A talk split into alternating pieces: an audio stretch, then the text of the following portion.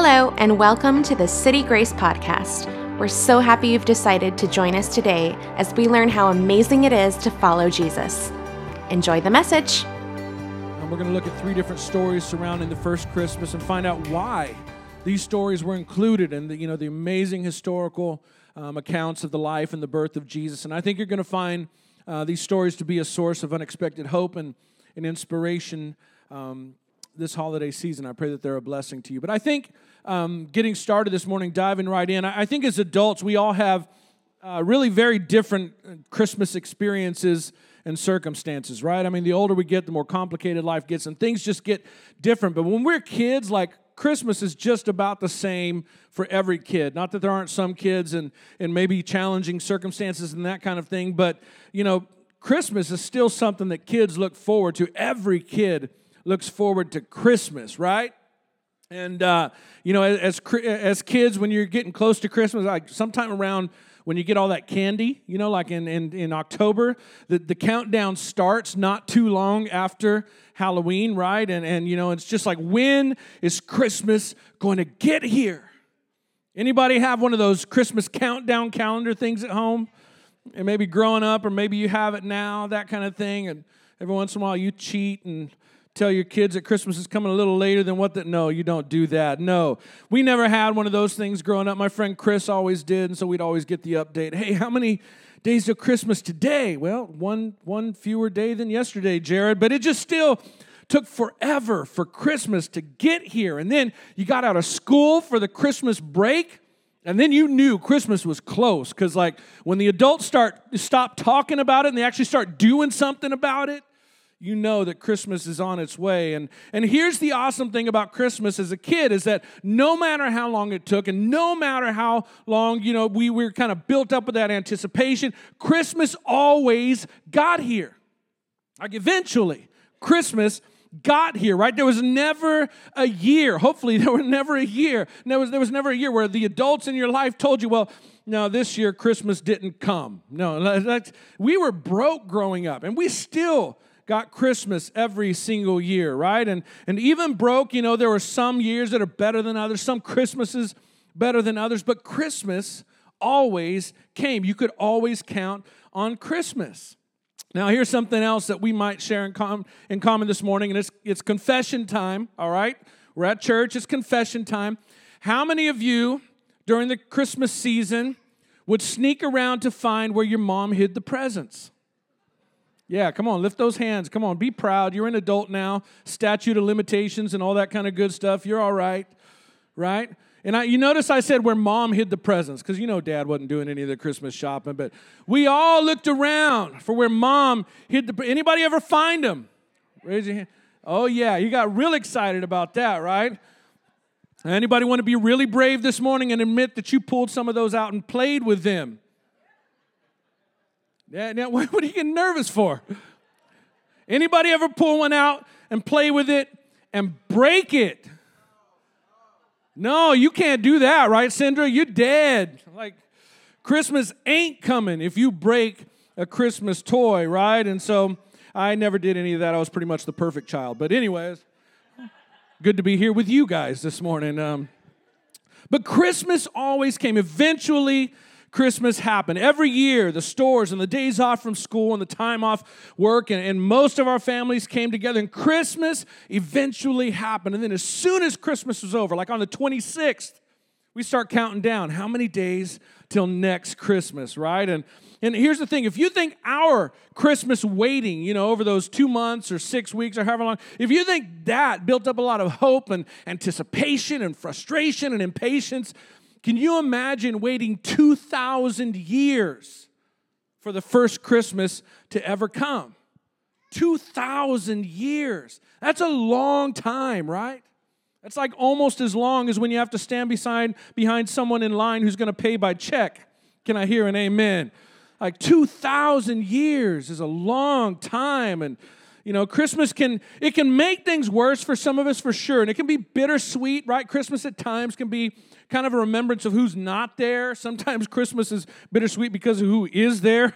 Sometimes the pain around Christmas is financial. Sometimes the pain around Christmas is relational. But I think for most, Christmas makes things better, and it's hard to wait for Christmas. And I can't imagine waiting 2,000 years for Christmas to get here, right? And, and it's usually a time when we can get together and lay aside our differences and all of these kinds of things. But these were the same kinds of circumstances, the same kind of emotion, the same kind of tensions that all kind of were surrounding and revolved around the first Christmas that these people had waited 2,000 years to see happen. Now, we got to talk about this, and this is week number one, so you're going to have to give me just a few minutes to kind of set the scene. But don't don't unplug. You need to know this. You got to hear this. But we find the story of our human beginnings in, in, this incredible ancient book called Genesis. And and the thing about Genesis is some people say it's allegory, and most Christians say it's literal. But any way you slice it, Genesis is an amazing, amazing book, and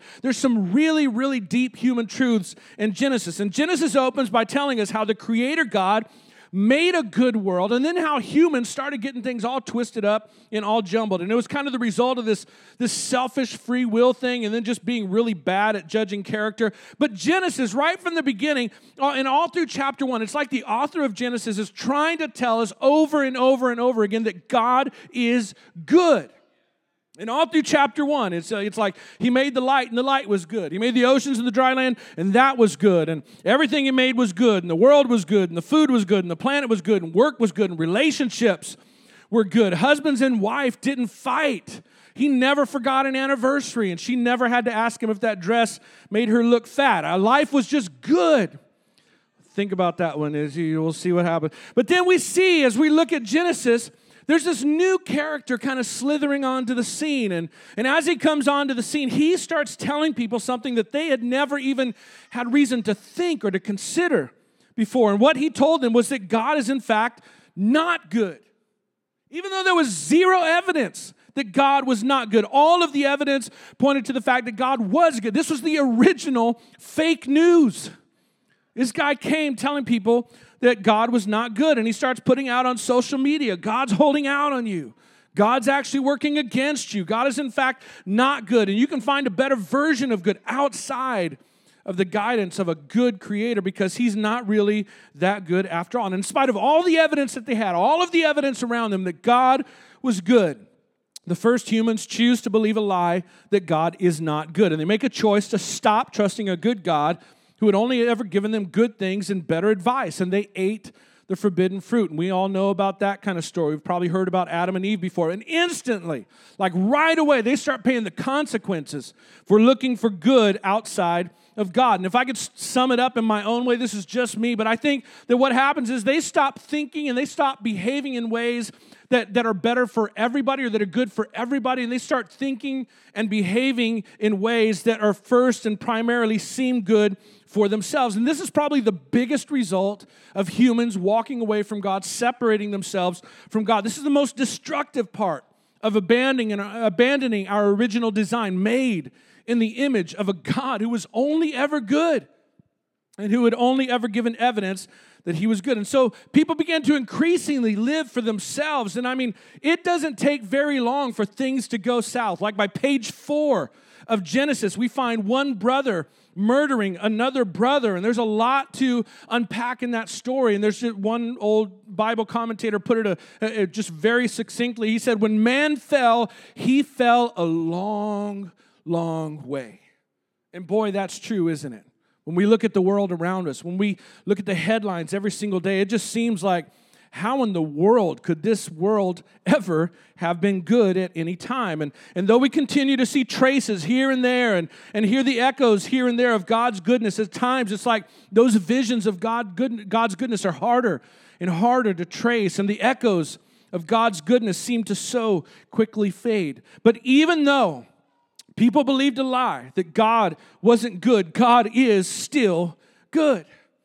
And God came into that brokenness. He did not turn his back on their brokenness. God came into that brokenness and he promised the humans one day, I'm going to send a rescuer. One day, I'm going to send a rescuer that's going to crush the head of the liar, even as the liar strikes the rescuer's heel. And he's given this word picture, this story picture of the child of the woman coming along, and there's a serpent, and he's going to crush the serpent's head, crush the head of the liar, the one that had told him that the Creator wasn't good. And if this eventual child was going to crush the head of the liar that told him that God wasn't good, it only makes sense that the way that he would eventually, the way that this rescuer would crush the head of the liar would be through one act that would ultimately and forever prove that God is good. That God is good. And we know, of course, that that happened, but we're skipping ahead, right? And, and, and, and in essence, what God was promising humanity is that I am still good and my rescuer is on the way to prove it. And this was the opening of the story of the Bible. Now we're going to have to leap ahead, skip ahead a little bit because I assume that everybody wants to eat lunch at some point. But the promise is that God's going to send a rescuer. They're given to everyone. But here's the thing everyone, it seems like, forgot about it. And so God needed a someone to carry on the promise of rescue. And that someone was named Abraham. But the someone named Abraham was someone who was sent to be a reminder to everyone that this promise was not just for a few people, it was going to be for everyone. The coming rescuer wasn't just going to be for a few chosen people, but it was going to be a, a rescue for the whole of creation, all the people of the earth.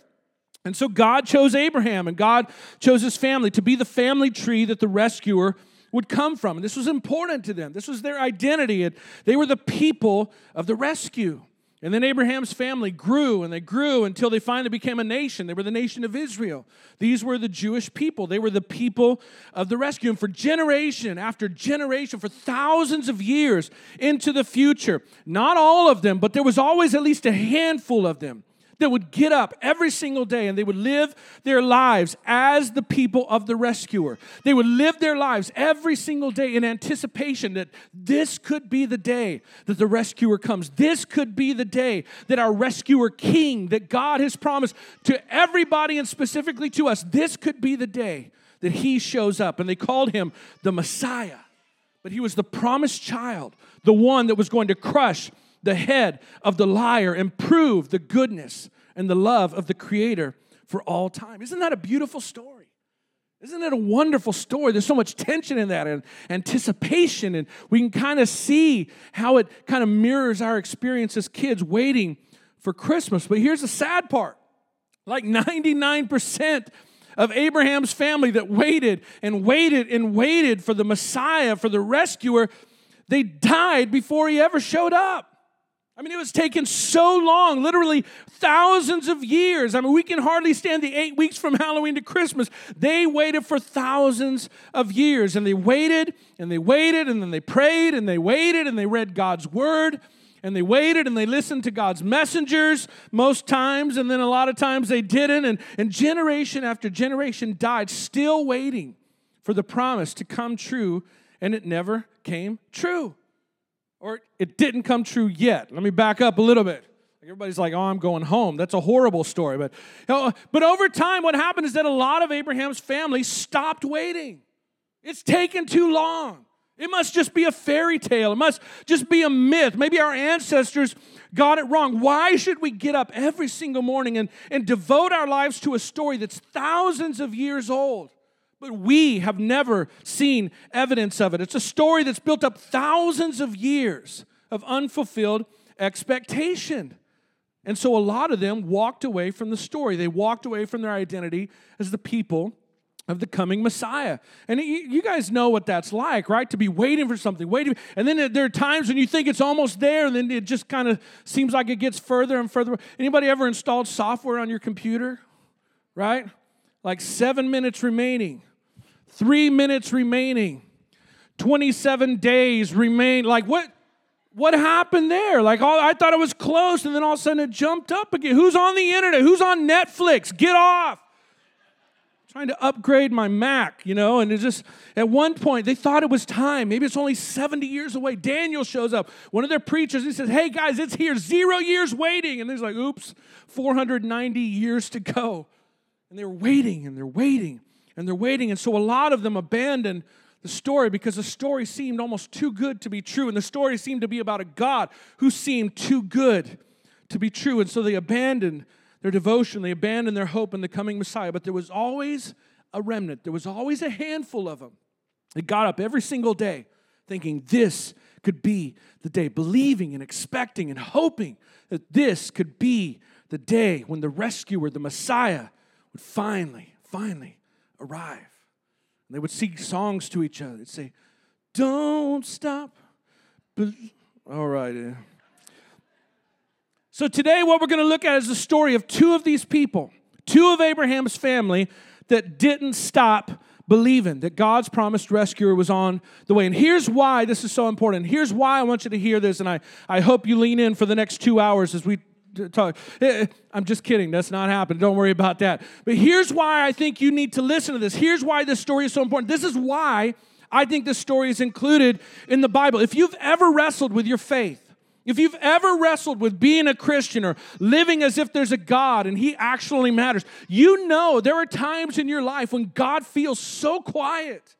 Like when God seems so distant and so far away, and God, you know, have you, yeah, I, I don't know that you've noticed me in months. God, I'm not sure if you've noticed me maybe in years. Like, God, where are you? There are times when we think, why am I still doing this? Why do I still attend? Why do I still give? Why, why am I still serving? Why do I even believe anymore, right? And if this hasn't happened yet in your faith walk, just hold on. It's going to happen. Any veterans of living for God know what I'm talking about this morning. Can I get an amen from somebody? And there are times and seasons of, of our Christian life where we think, you know, am I missing out? on something better. Why am I obeying? Why don't I just move on? Or why don't I just move in, right? Why do why don't why don't I just stop doing this and start doing that other thing that I've been stopping myself from doing? Why do I continue to live my life day after day as if there's something bigger than me? There's a bigger story than my story that I am a part of. And if you grew up in church like me, maybe your thought is, you know, am I just doing this because my parents told me to? Am I just doing this because it's my family tradition? Am I just afraid maybe that if I abandon my faith or abandon my walk with God, whatever that is, whatever that looks like, that somehow things won't go well for me? In other words, is this more superstition than something that I really believe? We've all had times and seasons where this is something that we struggle with. And I think at every point, you know, or at some point, I think every believer, maybe especially half believers, like if you grew up with a context for God, but you never really got into it for yourself, maybe you never researched it for yourself or studied it or did the homework on your own. In our attempts to be good Christian people, in our attempts to be faithful to God and live a good Christian life, there are times and there are moments and there are seasons where we look around and think, where is this going? And what am I really getting out of being a Christian? Is there anything really to this? And if you've never thought that before, if you've ever thought that before, rather, felt like that, maybe it's happened before, maybe it's happening now, or maybe it's coming soon. I'm here to tell you this morning Christmas is for you. The Christmas story is for you. And if you have those doubts, and if you've had those doubts, you're not alone and you're not weird. It's happened to more than just you. And there's a lot of ways when the story, where the story that we're going to look at today is actually your story and it's my story. So we find the story of these two believers, these two still believers, in what's called Luke. In the New Testament, there's Matthew, Mark, Luke, John. It's the third one in there. And I kind of like Luke because he shows up kind of like us. Luke didn't show up as an original Jesus follower. He wasn't there when Jesus was in his public ministry. Luke was a doctor who turned into this investigative journalist. He started, you know, hearing about the Jesus movement, even became part of it, but he wanted to find out was, what was going on. He had some, some questions. And so Luke did what any of us would have done. If we had been living during the time when there were eyewitnesses to Jesus, we would have gone and interviewed them, asked them questions, and that's exactly what Luke did. He went and talked to them and wrote down what they said and put it all together, and then he sent a copy of his findings to his buddy named Theophilus. And, and as he's deciding where to begin his account of Jesus' story, as he's thinking about all of the amazing things he's heard and all of the witnesses that he's encountered, Luke chooses to start with these two people that we're going to look at today because he saw something so remarkable in their story, something that I'm sure spoke to his own faith, and I think it can speak to ours as well. And it starts a little something like this in Luke chapter 1 and verse 5. In the time of Herod, king of Judah, there was a priest named Zachariah. And he belonged to the priestly division of Abijah, and his wife Elizabeth was also a descendant of Aaron. And so Zechariah was a priest, Luke is telling us. In other words, he, and this was all a family thing. So Zechariah was not only a priest, he was a, he was a priest kid. He was a preacher's kid of a preacher's kid of a preacher's kid. And, and Elizabeth, his wife as well, she came from Aaron's family. This was all a family continuation thing. So both of these people were preacher's kids, from preacher's kids, from preacher's kids. And here's the, the amazing thing about these preacher's kids is that both of them were righteous in the sight of God. After Luke did his interviewing and after Luke did all of his investigating, what he found led him to believe that when God looked at these two, he was impressed. Like they're doing it right. They're living right. They're talking right. They're spitting white. Like these are good people. There was no, no dirt, no scandal that he could find. And in fact, they observed all the Lord's commands and decrees blamelessly. And if you've ever tried to read the Old Testament, all of the Old Testament laws and rules, you know that that's a lot. There's a lot of commands in there. Like we don't even like to read through it. These people lived it.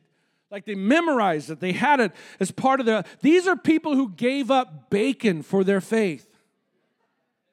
Yes, there's a murmur in the crowd because you know, and they're blameless.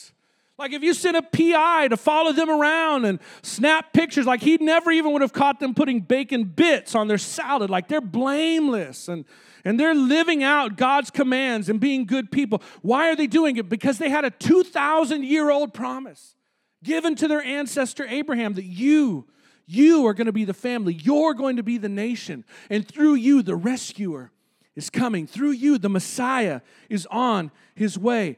But here's the thing for the last 700 years, God hadn't done anything for this family nation. For the last 400 years, he hadn't even spoken a single word to the nation of Israel. 400 years. And still, Zachariah and Elizabeth, day after day, with no evidence that the promise was going to come true, lived their lives blamelessly because of a promise. And I'm sure, you know, we, we think, well, man, if they're living for God and if they're doing right, you know, I'm sure that even though they didn't get the promise, they probably had lots of other things happen. Like they they were blessed, right? Because that's the way it works. Like you be a good person, you do good things, and then God always gives you good things. That's the way it works, right? City Grace? You're laughing because you know that's not really the way it works. And so if we were to ask them, hey, Zachariah, Elizabeth, tell us, you've been living blamelessly. You've kept all the commands and all the promises. How's that working out for you? Tell the folks at, at home, give the folks at home an update. And it says, but they were childless because Elizabeth was not able to conceive. They were doing all the right things, but they were childless. They were, they were of such good reputation that we can't find anything to blame on them, but they couldn't have kids. They were preachers' kids who came from preachers' kids and they kept all of the rules and not like other preachers' kids who shall remain, nameless, right? These, these preacher kids were actually good preachers' kids. They were doing all of the right things, but there was no little feet, no spaghetti face, no refrigerator art, right? No running around in a diaper and putting on dad's work sandals when he came home from temple. Just, you know, and, and other people of Israel have abandoned the promise and they haven't. Other people of Israel have abandoned their calling. They haven't. They've walked away from the story of the rescuer. These two have not. Here, these two are faithful to God and they're, they're good people and they're steady and they're faithful and they're generous and they're loving and kind. But no child, no dream of a family coming true. And they had prayed for this. We find out a little bit in the, later in the story. They had prayed for this. What couple wouldn't pray for this? They had asked God for what they so badly wanted, but it seemed like through God's silence that God was giving them a resounding no. And so now, as life goes on, they age and they get a little bit older, and it turns out that a child, it was getting to the point where a child was the only thing, not the only thing that they didn't have. And it says they were both very old. Not only did they not have a child, but it was getting to the point where they were losing hope of ever having a child. There seemed to be not a chance. There was no medicine back then, there was no in vitro back then, there were no miracles, no answered prayers for them, and, and they just kept on being good. They kept on being faithful, they kept on believing. They didn't stop believing in the promise of a rescuer coming. And this makes their faithfulness really stand out, doesn't it? thousands of years old promise. Over 700 years with no sign of God's activity. 400 years, nobody's even heard a word. no answered personal prayers, no answered national prayers. And at that point, Israel had become pretty much a laughing stock. And they're thinking, man, 2,000 years ago, God gave a promise to our ancestor Abraham, and he told him, I'm going to make you famous. Well, that happened right? Everybody knows about Abraham. He said, I'm going to make you into a nation. Well, that happened, you know, seemingly against the odds. A family became a nation. He said, I'm going to bless those who bless you. Well, that kind of happened. Like we can see, you know, where that mostly came true. And then God said, I'm going to curse those who curse you. Well, that didn't seem like it happened at all. They had been cursed and enslaved by other people. And then, then the promise really takes kind of a turn south and, and being really hard to believe. Way back when God gave the promise to Abraham, he ended it with this And all the peoples on earth are going to be blessed through you, Abraham. All of the peoples on earth are going to be blessed through your descendants, your family that's going to one day become a nation. And here's where the story really gets hard to believe. Now, they had had a king named Solomon just under a thousand years before. Since that king named Solomon, Israel at this point had changed control. They had changed hands of ownership over 25 times. Can you imagine a nation being enslaved by 25 different groups of people? By the time of our two believers, they had zero international clout. Nobody took them seriously on the international stage. The entire world was somehow supposed to be blessed through Israel. But 25 times they'd been passed around, they were oppressed by Rome, and then to add insult to injury, 65 years before this story, and I think maybe Zachariah and Elizabeth had witnessed this. About 65 years, when they were children and their dads were serving as temple priests, Rome had begun to take over the world, and the Roman general Pompey showed up in Jerusalem and occupied the city of, of Jerusalem and, and walked up the Temple Mount and walked right past the temple guards and right by the priests, maybe their own fathers, walked right by the priests into the temple. And then he walked right into the inner part of the temple, the Holy of Holies, and everybody's jaw dropped because nobody was supposed to go into the Holy of Holies uninvited and unannounced. In fact, only the high priest could go in there, only once a year, and only after careful ceremony and, and preparation. And if anybody else went in there, then the rumor was that God was going to strike you dead. And I say rumor because Pompey walked in, marched in, looked around. And then Pompey turned around and walked right back out, and nothing happened to him. So, wow, is his God greater than our God. And that's surely what Pompey would have thought. It's surely what the Romans would have claimed that our God, Jupiter, is stronger than your God, Yahweh. And I'm sure Zachariah and Elizabeth remember the day that their fathers came home from the temple and, and were confused and brokenhearted and questioning because God had done nothing. God didn't even respond to Pompey's insult. God had certainly not struck him dead. And Roman arrogance grew in the Jewish confidence in their Messiah king, their rescuer that they were a special people above everybody else. It took a devastating blow. But that little boy and that little girl remained faithful to the promise. And every single day, they never stopped believing, they never stopped hoping, and they lived their whole lives faithful to a seemingly silent, seemingly absent God. And then they met each other and they got married and then they suffered infertility and the cultural stigma that existed in that day. They suffered heartache and longing together. They prayed prayers that seemed unanswered, prayers, prayers for themselves, prayers for their nation, prayers that the Messiah would, would hurry up and get here, holding on to a forgotten promise. And somehow, was Israel to be, was Israel to have an impact on the world? And the answer seemed to be growing and growing and leaning towards a no. And, and from us to them, I mean, if we were able to tell them, Zachariah and Elizabeth, look, you, you guys are great people. You're beautiful people. I mean, so admirable that you're, you're sticking to your faith, but, but it's over. Come on, Israel's never going to be great again. There's no way anything significant enough to change the world is going to come out of this dusty little corner of the Roman Empire. I mean, sure, keep doing whatever makes you feel better, but Stop hoping and stop expecting because it seems like it's killing the rest of us. Right? Stop defending God. Quit praying prayers that seem to never be answered. Quit serving in a temple that seems to echo so empty and hollow, especially after Pompey went in there and came back out and God did nothing about it. And if we had ever told him that, if we had ever given him that advice and that counsel, we would have been dead wrong because Christmas was on the way. The rescuer was on his way. It was taking a really long time and nobody could seem to understand it. But you got to understand the God of all creation, the God who made the world, the God who created time and everything that lives within time. His promises will never fail. They can't ever fail. And so there's no sense in telling them that God was never going to come through because God can't but come through and there's nothing that can stop his purpose. It's nothing can stop God.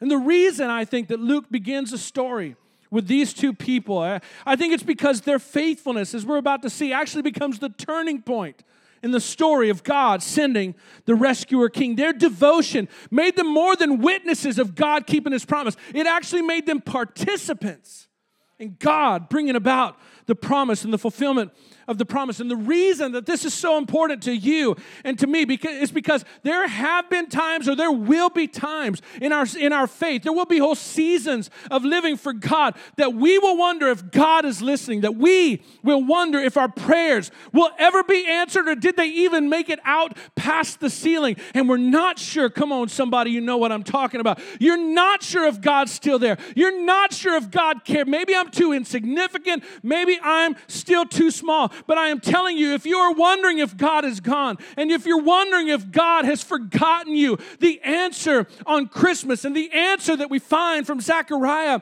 and Elizabeth is a resounding no. God is not gone. And no, God has not forgotten you. I don't care how hopeless it seems. I don't care how deep your heartache. I don't care how disappointed and what doubts and fears are trying to convince you that God's not good. God is good, and God can never, ever, ever fail. God can never fail. Turn around, punch somebody on the arm, and tell them God can't fail. The story goes on in Luke chapter 1, verse 8 and 9. One time, when Zachariah's division was on duty and he was serving as priest before God. He was chosen by Lot, according to the custom of the priesthood, to go into the temple of the Lord and burn incense. So there was a lot of groups of, uh, of priests, and what they would do is they would all kind of, you know, draw lots, and then they'd come inside, and the, the members of that group would kind of rock, paper, scissors to see who would do the duty in the inner temple. And they kind of believed that God was in that rock, paper, scissors thing. God was choosing who was going to come close. And so Zechariah wins rock, paper, scissors, and he's going to go close. And so he believes God's chosen me. God is inviting me to come close personally. I am here because God is in control of who gets to come close. And he's he goes into the first section behind the curtain, and he, there's still another curtain behind, you know, to the Holy of Holies, but he's right there. He's right before that inner chamber where Pompey had marched in and marched back out. He was right before that inner chamber where God was said to visit earth inside that inner tent. And he was there to burn incense, and he was there to be noticed individually by God. And he gets there, and everybody else leaves the room. When the time came for the burning of the incense, all the assembled worshipers were praying outside, and Zechariah is in this kind of shadowy and candlelit tent, and it's all kind of intense in there, right? You know, it's, it's all, there's maybe a, a little bit of like fear, like maybe his heart's beating a little bit, right? It's a little bit scary, kind of like even though we're adults, when we turn off all the lights at night, we still run back to our bedroom.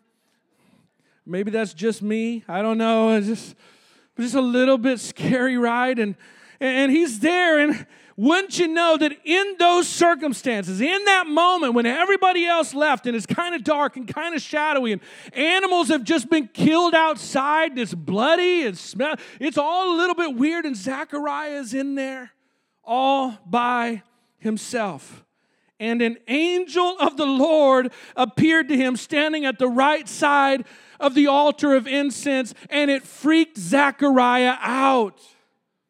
Right? Just like it would scare you and me. Like, okay, angel, not cool right? Like I, I mean, I think Zechariah is kind of like bent over, hands on knees, you know, like what in the world? Why would you do this to me? And when Zechariah saw him, he was startled and gripped with fear. Of course he was. You would be too. There's an angel there all of a sudden, right? If you don't think you'd be scared, what we're going to do is open up the church and we'll lock you in here one night. We'll turn off all the lights. Everybody will leave, you know, and we'll have you perform a bunch of animal sacrifices before you come in just to make things extra weird. And then we'll make sure to remind you before we leave and lock that we don't really do animal sacrifice. Just like that's not happening. But you know, but and then we'll, we'll leave, but we'll be sure to remind you before we leave, hey, don't think about demons, don't think about all that other kind of stuff. You just stay here in the dark. And then we'll have an angel show up, and you can see if you get scared or not. But this angel, he shows up, and it's not his first rodeo. He knows what Zachariah's reaction is going to be. And so he gives him the standard angel response. Like, this is what all angels say. But the angel said to him, Do not be afraid. That's how angels start every conversation just about in the Bible. Do not be afraid. How's it going? You know, how are the kids, right? Angels probably got to be really careful about their words, huh?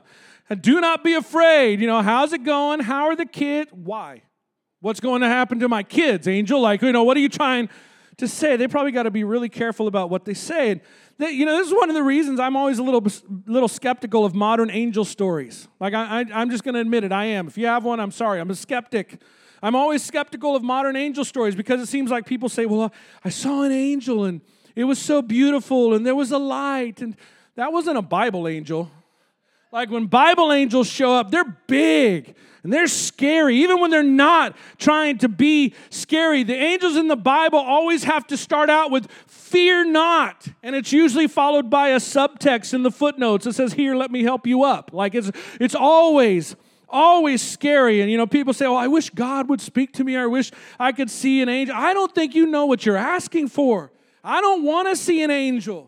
Like maybe one time in the daylight when we're in a you know huge open space and there's lots of people around, maybe a tiny one, but other than that, like I don't want to other than Chelsea. See, only angel I want to see because angels in the Bible are scary. When God speaks to people in the Bible, even when God turns it down to a one, it's scary. Zechariah is all alone in this tented room with shadows and, and candles and animal blood, and an angel shows up. And this angel's only here to bring him good news, and Zechariah is still scared. And Zechariah is a good man. Like, think if it had been you in there. Like, I mean, you know, an angel shows up to us, you know, and, and we just start confessing stuff. Like, I promise I won't ever again, you know. I didn't mean it. Promise I will always from now on. The angel talks to him and he says, Do not be afraid, Zechariah. Your prayer has been heard. Now, man, I think I'd just like to hear this sometimes, right? Like, God, you don't even have to explain things to me. You don't got to tell me that you're working it out. Just tell me that you hear me. Come on, somebody. Just tell me that you've noticed me. Just tell me that you see where I am. God, I just want to know that you are paying attention. That's why prayer is so important. If you want God to tell you that He's heard your prayers, you've got to give Him moments and you've got to give Him space to tell you that He has heard your prayers. Prayer is beautiful. Prayer is beautiful. And the angel goes on and he tells him, Your wife, Elizabeth, will bear you a son, which you have always wanted, Zechariah, and you are to call him John. And if I can add to the story, and we'll find this out later on, it was going to be a famous John. We later find out that Zachariah's son is, in fact, John the Baptist, the one that comes to introduce Jesus to the world. Not only has God heard your prayer, not only is God going to answer your prayer. God's going to do it in a God sized way, and you won't even believe what's going to happen when God fulfills your promise. Mm. Mm. God can't fail. God can't fail. Come on, someone punch somebody on the other arm and tell him, God can't fail. He goes on and he tells him, He will be a joy and delight to you, not like Jared's kids, and many will rejoice because of his birth. I'm just kidding, Caleb in jail. For he will be great in the sight of the Lord, and he will be filled with the Holy Spirit even before he's born. Wow. Israel hasn't seen God do anything for 700 years, hasn't heard from God in 400 years. Here's a baby that's going to be filled with the Holy Spirit and step onto the scene and become a prophet and a leader among the nation of Israel. He will bring back many of the people of Israel to the Lord their God. Why would he John why would John bring back many? Because many had turned away. Why would he bring back many? Because many had left, many had abandoned their hope, many had abandoned their belief that God was going to bring the rescuer, the Messiah through them. God hadn't spoken to them in 400 years. They thought it was over. But here comes heaven. Here comes the purpose and the plan of God. Here comes the miracle of divinity that could only happen in a divine way. But when you're in the middle of it, it's hard to still believe, isn't it?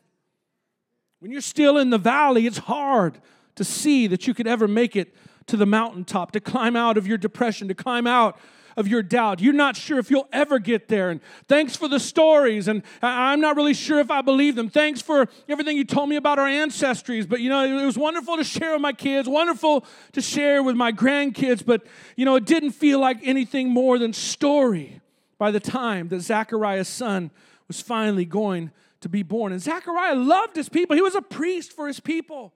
I'm sure Zachariah was heartbroken for his people. And now an angel shows up and tells him that the son that he has always wanted was going to be God's spark of renewal for a dead dream. Mm. God doing a God thing. And so then Zachariah does what maybe a lot of us would have done. He asks for a guarantee he wants something to show his buddy. And Zachariah asks the angel, How can I be sure of this? I'm an old man. Now, and watch this, men. He gets very diplomatic. You know, I'm an old man, and my wife is well along in years. There's some wisdom in Zachariah's words, right? You know, like, hey, I hear angel conversations get written down somewhere. So just in case anybody's listening, I'm the one that's old and she's well along in years. Angel, angel, I love what you're saying. I've been praying for this. I almost stopped believing in this. I'm really glad you made the trip and all, but I think you might be too late.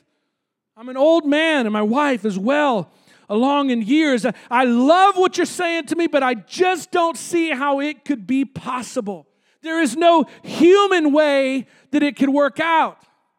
We prayed in our 20s and we prayed in our 30s and we kind of prayed a little bit less in our 40s and by 50s it was just you know praying without really having any expectation and i'm not really sure it can come true do you have any guarantee for me and i love what the angel says the angel says i'm gabriel i'm gabriel man you're talking to an angel I stand in the presence of God and I've been sent to speak to you and tell you this good news. Talk about impossible things. You're talking with an angel. Like, I mean, do you measure impossibility? What's your standard of measure for impossibility? Is it more possible for you to speak to an angel than for your wife to become pregnant? And I wonder for us too. Like, when God's on the other side of a prayer, like, what's impossible? What's too big to believe? What's too hard to believe? What's so far gone that you can't imagine God? To, do you realize who you're talking to? Mm, how do we measure impossible? So the angel tells him, Now you will be silent, not able to speak until the day this happens because you did not believe my words. And I love this next phrase this is the message right here. If you fell asleep and dozed off, like tune back in right here. This is it. You ready for this? This is the message. This is the thing. Here comes hope. Here comes possibility. Here comes heaven. Now you will be silent and not able to speak until the day this happens because you did not believe my words, which will come true at their appointed time. Did you get it? At their appointed time. Wait, wait, wait. You mean that God has had this day marked on a calendar? You mean that every prayer I've prayed actually got through? You mean that when I had almost stopped believing that God was still working behind the scenes and He had already made an appointment for my prayer to be answered? Oh, come on, somebody that's given up hope. Come on, somebody that's being attacked with doubts and fears that God has forgotten your name. His word, His promise is going to come true. It may not happen when you want it, it may not happen how you want it, but God cannot fail. And God's word will come true when God says it's time. Mm. And when God says it's time, old age can't stop it. When God says it's time, human impossibility can't stop it. God can never fail. God has not forgotten you. God hears every word, He sees every tear that you cry. Every time your heart has been broken, He's treasured that moment and gotten it ready to give you the answer that He planned to give you all along.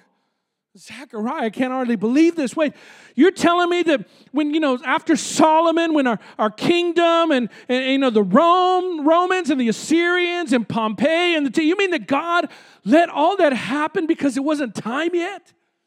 You're telling me that God was guiding history? You're telling me God was really in control all along? Hello, somebody. You're telling me that when some of my people abandoned him and walked away, God knew it would happen, and God actually planned that my promise would be the way that he would call them back to themselves, to himself? You're telling me God is in charge? You're telling me that God has been working to bring the whole world to focus its attention on Israel so his promise bringing people could bring the promise keeper into the world? The angel would have said, Yes, yes, yes to it all. Imagine Zachariah and Elizabeth's broken heart for years, unable to have children, for years, praying prayers that seemed to just bounce back off the ceiling. You mean that my personal pain, my anxiety, and our years of enduring the stigma over not having children, all our prayers and all our believing and all of our asking, you mean that God had a plan? All along? You mean that when I thought God was saying no, He was really just telling me not yet? And even though it didn't come true when I thought it should, even though it didn't come to pass how I thought it should, you mean that God was never absent, even though God was silent? You mean that when God promised me He'd never leave or forsake me, that He actually came through on that? Come on, somebody. We doubt God so often. Do we do you really want a God that's only as smart as you? Do I really want a God that's only as smart as me? Do I really want a God as short sighted as I am? I can barely see my finances into the first quarter of next year. God help me. I can barely see my finances past December 24th, right? Like I'm worried about Christmas is in danger this year, kids. I'm telling you, like, do I really want a God that has limited resources?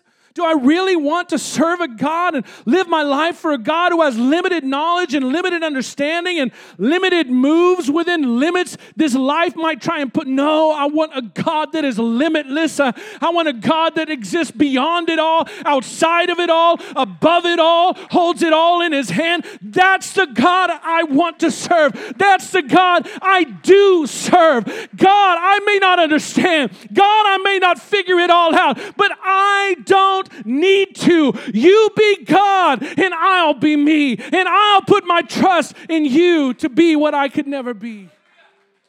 Come on, somebody all over this room. Could you close your eyes and begin to lift up your voice and tell him, God, God, take control. God, help me to get past my doubts.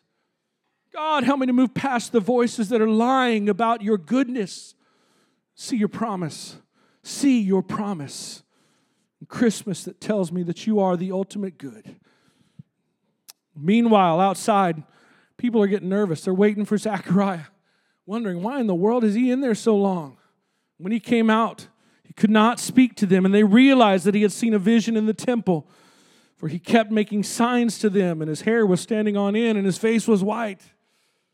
Kept making signs to them, but he remained unable to speak. And when the time of his service was completed, he returned. He didn't even leave work early. That's how good of a guy he was. Man, I would ask for three days after that happened. Notice in verse 24 after this, his wife Elizabeth became pregnant. For five months, she remained in seclusion. And I love, I love, I love what Elizabeth said in verse 25. The Lord has done this for me. The Lord has done this for me, she said. In these days, he has shown his favor and taken away my disgrace among the people. The Lord has done this for me. Zechariah couldn't do this. My body is well along in years. There's no human way this could be possible, but the Lord has done this for me. There was no answer that we could figure out. There was no solution that we ever came across, no amount of money we could pay to have our dreams fulfilled. But the Lord has done this for me. He heard every prayer, He saw my broken heart. And in these days, He has shown His favor and taken away my disgrace among the people. Any witnesses in the room this morning that when you wait on God's plan, the end turns out more amazing than you ever could have hoped for? Anybody well along in years here today that can give witness to the rest of us young whippersnappers that when God shows favor, it takes away your disgrace? that when God shows favor, it always exalts His purpose through you in a way that you could never have done on your own.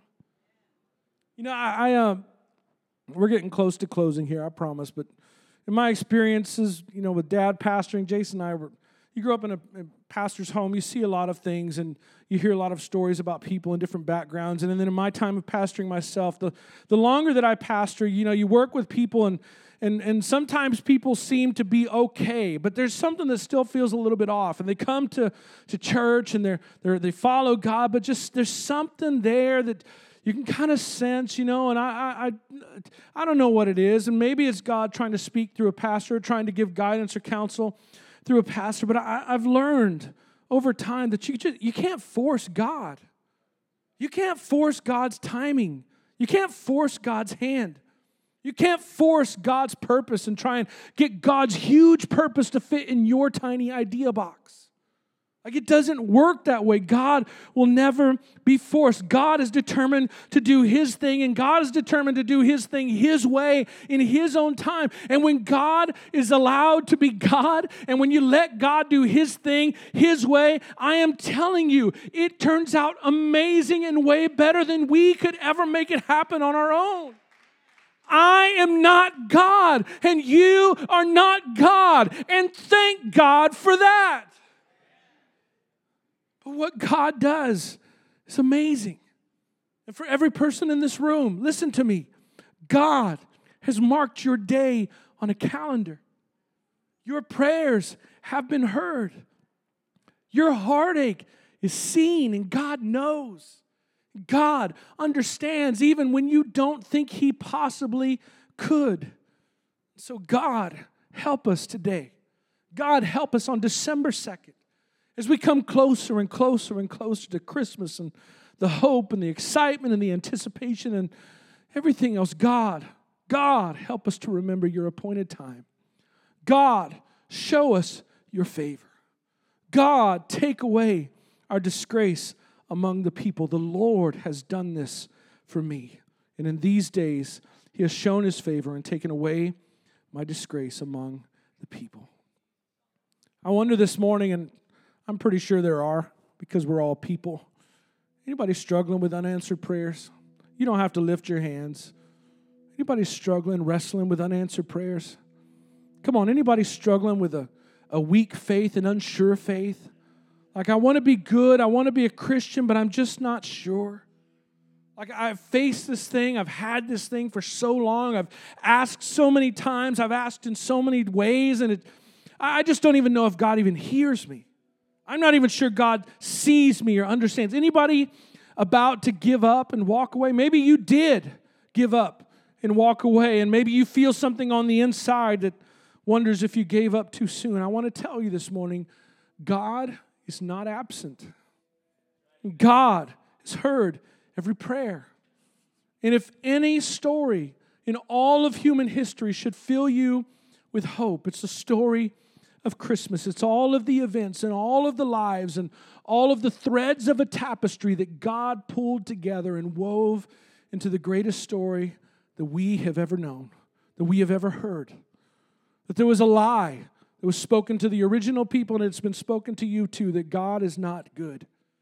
But God was still good. And God sent his promised rescuer into the world to prove by one act that he is supremely good, that he is eternally good, that even when we are not good, he remains good, that even when we are not faithful, God can never be unfaithful. And there's hope. There's hope. God knows what you need better than what you know, right? I mean, like, if God knows best, or rather, if God doesn't know best, then God is not God. Do you ever think about that? And all of the confusion, all of the doubt, and everything else. Like, either God knows best or God is not God. And you've had a lie whispered to you that you know better on your own. You've had thoughts that it's not worth it. You've had thoughts that tell you you're not getting anywhere. Something told you that maybe God is not as good as what you could find without God. I'm here to tell you this morning it's a lie. It is a lie. You are chasing something that will disappear as soon as your hand touches it. But at Christmas, He wants to remind you He is good, He is faithful, and God can never fail.